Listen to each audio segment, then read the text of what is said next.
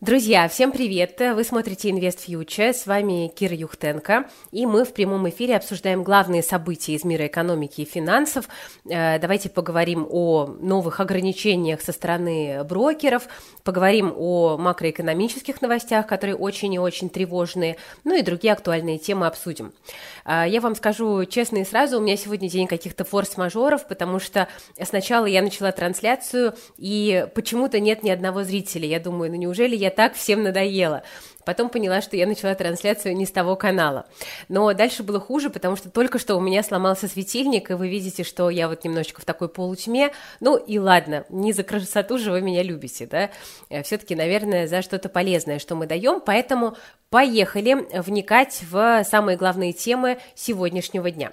Итак, друзья, на что хотелось бы обратить э, внимание – у нас э, сегодня э, были новости от э, брокера БКС о том, что он временно ограничивает вывод евро с брокерских счетов. БКС достаточно крупная компания, у нее много клиентов, многие из которых в том числе работали и с валютой. Ну и, собственно, что сообщает брокер? Планируется приостановить вывод евро с брокерского счета на банковский и, кроме того, ввести дополнительную комиссию 3% от суммы вывода за вывод с брокерского счета других недружественных валют. А, то есть это в первую очередь доллары и фунты стерлингов. А, при этом а, вот это вот все ограничения и комиссии будут касаться переводов только лишь на счета в других банках, а в БКС банк по-прежнему можно переводить все на старых условиях. Но это на самом деле достаточно символическое, как мне кажется, изменение.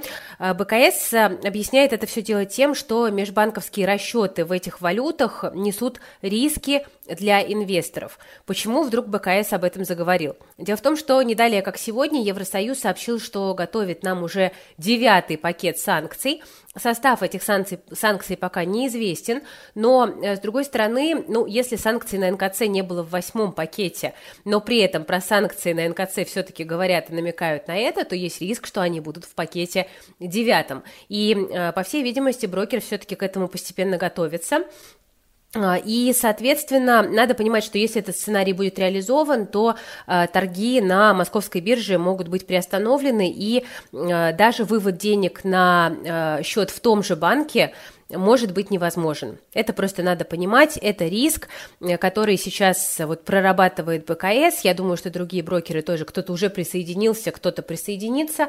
Э, имейте, пожалуйста, в виду. Э, тем более, что прецедент по запрету вывода с брокерского счета на банковский счет уже есть, и я сейчас говорю о швейцарском франке, с которым ситуация, в общем-то, очень грустная и тяжелая сложилась, потому что ну, люди просто оказались вот заперты да, в, в активе, с которым до сих пор люди ничего не могут сделать, хотя прошло уже несколько месяцев, и вот особенно большие претензии по этому поводу к Тинькофф, потому что другие брокеры давали хоть какие-то варианты, а Тиньков э, там просто сказал, ну вот нет, сидите. И э, вот, собственно говоря, э, это, конечно, достаточно тревожная такая история, на которую я хочу обратить ваше внимание. Э, кроме того, вот РБК Инвестиции тут пишут, что они прояснили у Мосбиржи, что в случае санкций на НКЦ обязательства по конвертации подсанкционных валют будут зависеть не от биржи, а от брокера. То есть, соответственно, э, мы понимаем, что вот такие вот, грубо говоря, перегибы на местах, э, как с швейцарским франком, могут возникать и здесь тоже. Поэтому я хочу прям обратить ваше внимание еще раз, если вдруг у вас на счетах в безналичном виде остались валюты, которые у нас называются недружественными, вы подумайте, пожалуйста, много раз, насколько готовы их там оставлять. Идем дальше, э, продолжим про э, дела финансовые говорить. Э, любопытная новость сегодня вышла о том, что российская платежная система МИР будет интегрироваться с иранской системой ШЕТАП. Я, честно говоря, в первый раз про такую слышу, но нужно привыкать к новой реальности, что мы активно и делаем. Это уже официально. Все ссылаются на заявление министра экономики и финансов Ирана. Он говорит, что переговоры между центробанками уже пошли. А, и ожидается интегрировать банковские сети в течение двух-трех месяцев, заявляет иранская сторона. Но и это, соответственно, должно облегчить э, ведение бизнеса между странами и э, улучшить условия для туристов. А вот эта вот национальная платежная система Ирана была создана еще в 2002 году. Э, до этого карты выпускали только несколько банков Ирана, и они работали только вот с их собственными банкоматами. Но потом, э, собственно, появился Шитап, он привел такой вот единый стандарт для карт, которого должны придерживаться все банки страны. Ну и в 2008 году, э, такая маленькая справка историческая, Иран связал Шетап с банковскими системами Бахрейна, Катара и Кувейта и стал четвертой э, страной э, после Америки, Японии и Китая, которая создала вот, собственно, международную платежную систему. Да, в Америке, соответственно, MasterCard, Visa, American Express, в Японии GBC и в Китае Union Pay. А, пятой, кстати говоря, стала именно Россия, как вы догадались, наверное, уже с платежной системой МИР. А, ну и вот к Шитабу уже подключено там больше 54 тысяч банкоматов. То есть, ну, шутки шутками, но, тем не менее, система достаточно популярная и крупная.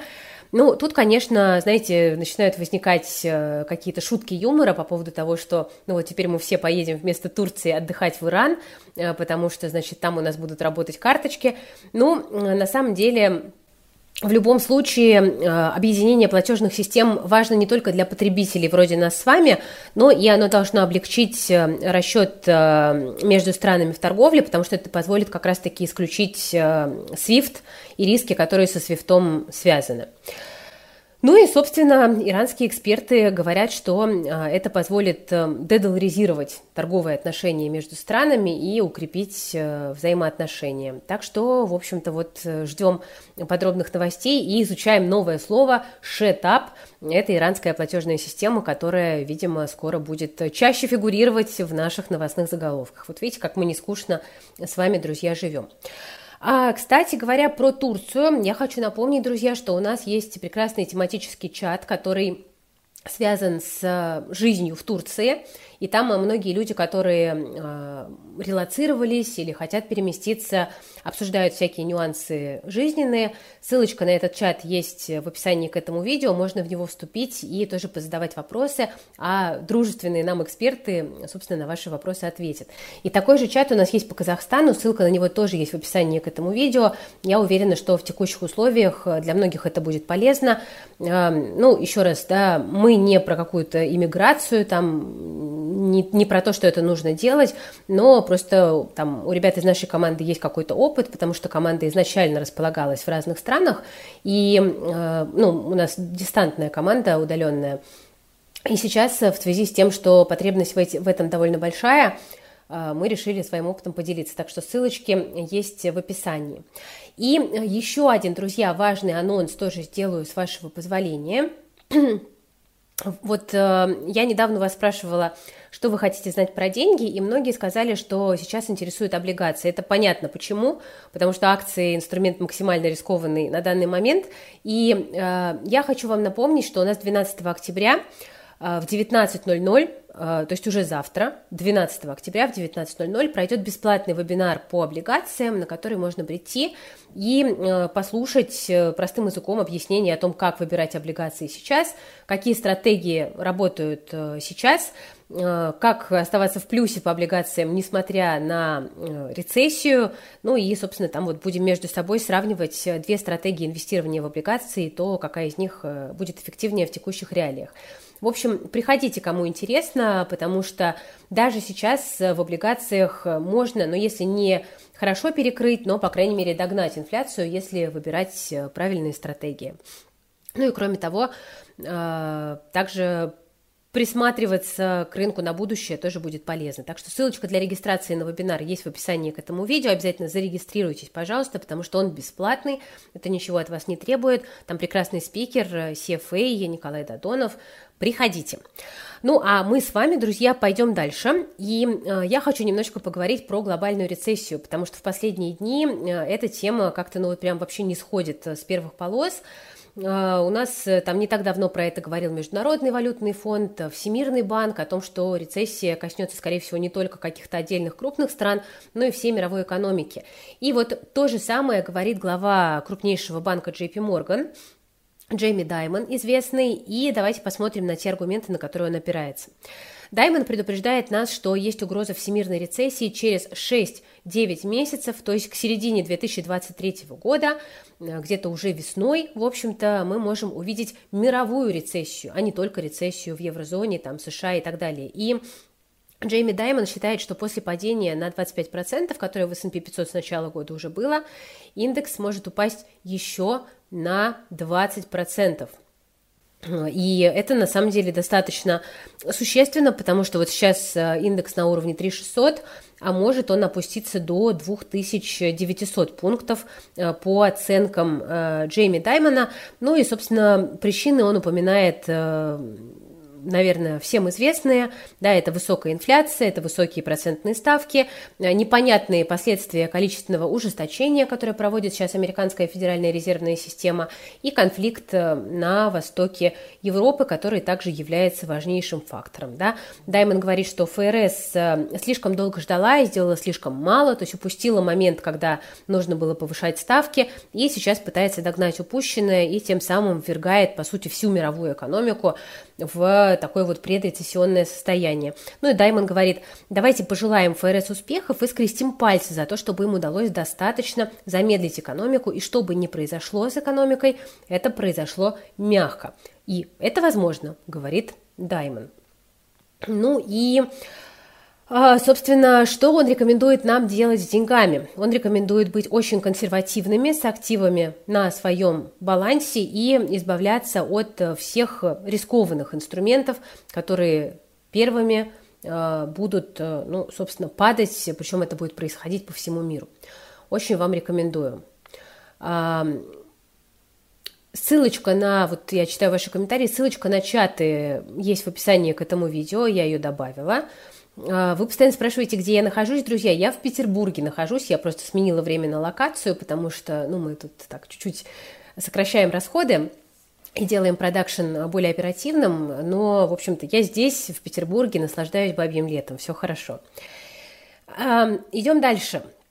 Помимо JP Morgan, а, негативные прогнозы на будущее дает нам также Кэти Вуд она прям вообще очень сильно критикует Федрезерв э, в открытом письме, которое она написала на днях. Э, ФРС ведет ошибочную политику, заявляет Кэти Вуд, которая сама, конечно же, ну, никогда не ошибалась, да. Ну, так или иначе, Кэти Вуд, конечно, инвестор, управляющий, а Федрезерв – это регулятор, ну и вот, собственно, Кэти э, Фед очень активно критикует. Что она говорит? Она говорит, что Федрезерв смотрит не на те показатели. Сейчас ФЕД опирается на занятость и инфляции, когда принимает решения по ставкам, но при этом смотреть нужно на опережающие индикаторы, заявляет Кэти Вуд. А, так цены на большинство сырьевых товаров уже достигли пика и падают по отношению к предыдущему году. Ну, честно говоря, вот тут я бы, наверное, немножко поспорила, можем ли мы быть уверены, что пик все-таки пройден.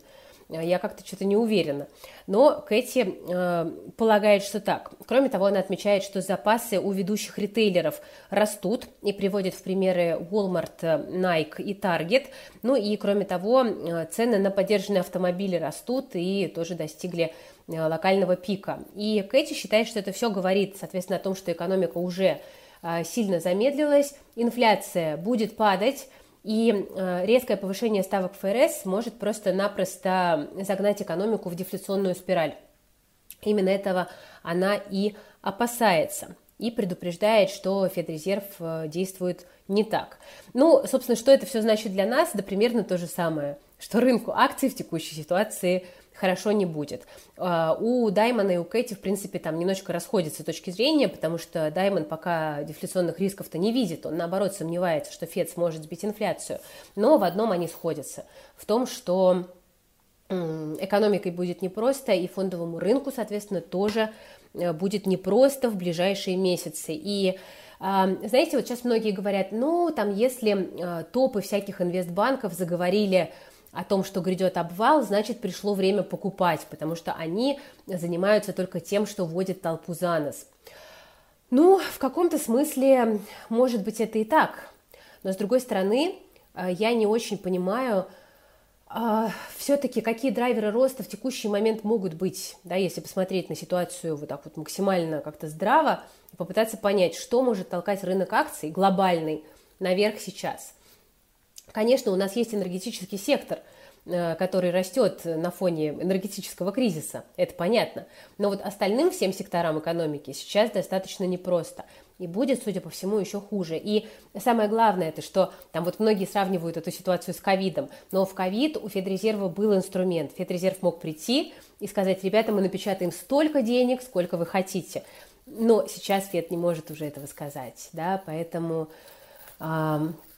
Ситуация несколько другая, и для рынка акций она действительно более печальная. Я предлагаю нам всем это учитывать в своих инвестиционных стратегиях, и вот именно поэтому мы заговорили э, про облигации. Именно поэтому мы делаем завтра вебинар по облигациям, потому что для многих людей сейчас будет намного безопаснее переждать вот этот турбулентный период в облигациях, особенно если человек не готов пересиживать просадку в акциях продолжительное время.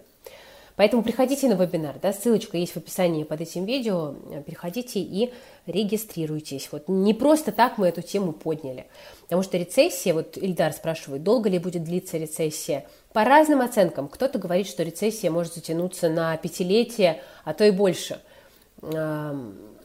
Непонятно, понимаете, мы сейчас с вами переживаем такой переломный период, наверное, такой тектонический в целом в мировой экономике, да и как бы политически тоже мы видим, что ситуация, ну, мягко скажем, очень непростая. И каким будет мир после, никто вообще не знает, и когда наступит это после.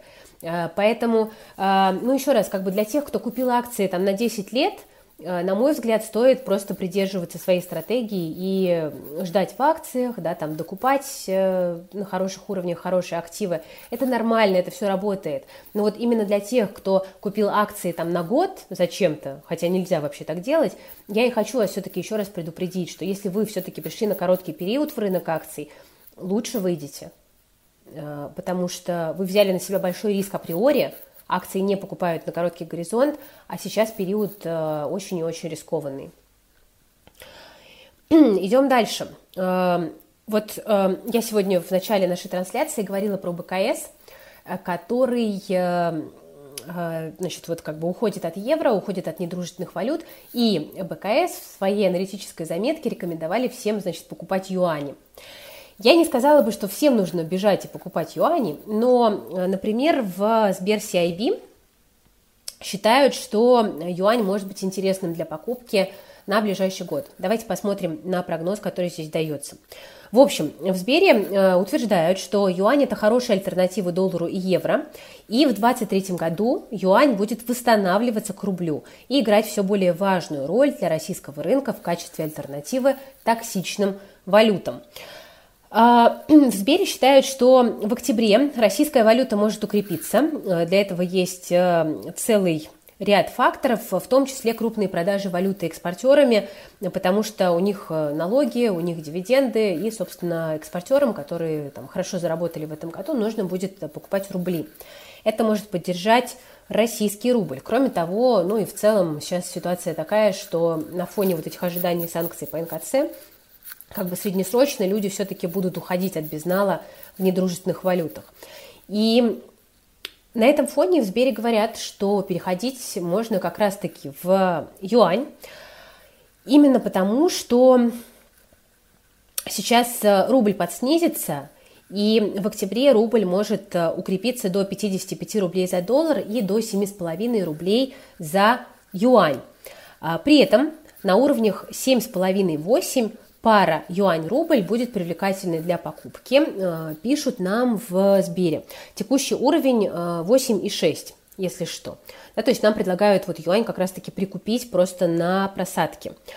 И к концу 2023 года, как считают в Сбере, э, юань может к рублю вырасти выше 9. Это вот оценка, которую дают аналитики Сбер CIB.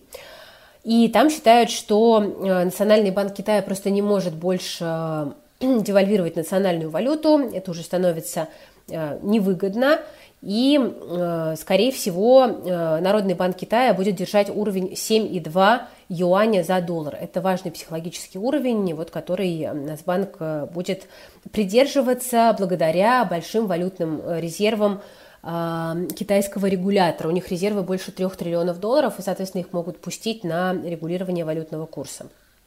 Такая вот точка зрения у Сбера. То есть там считают, что э, следующий год, вот там, начиная с этой осени, весь следующий год можно будет достаточно комфортно пересидеть в юанях. Я вам честно скажу, я не знаю, почему Сбер дает такие прогнозы. Может быть, потому что аналитики действительно в это верят. Может быть, потому что им нужно раскачать юаневые инструменты. Э, потому что мы с вами, конечно, понимаем, что финансисты и банкиры достаточно часто действуют в своих интересах.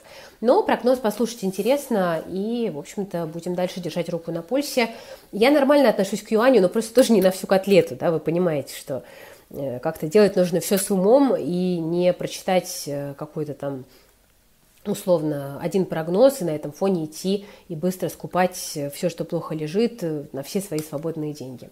Вы так, пожалуйста, не делайте. А, спасибо. Если э, вам понравилось, то, пожалуйста, поставьте лайк под этим видео. Э, мне будет полезно. Э, вот уже 238 лайков. Спасибо большое. Это нужно нам для продвижения проекта в эти непростые времена. А, ну и, пожалуйста, берегите себя, свои деньги и своих близких. Эм, и до встречи завтра. Хорошего вам вечера.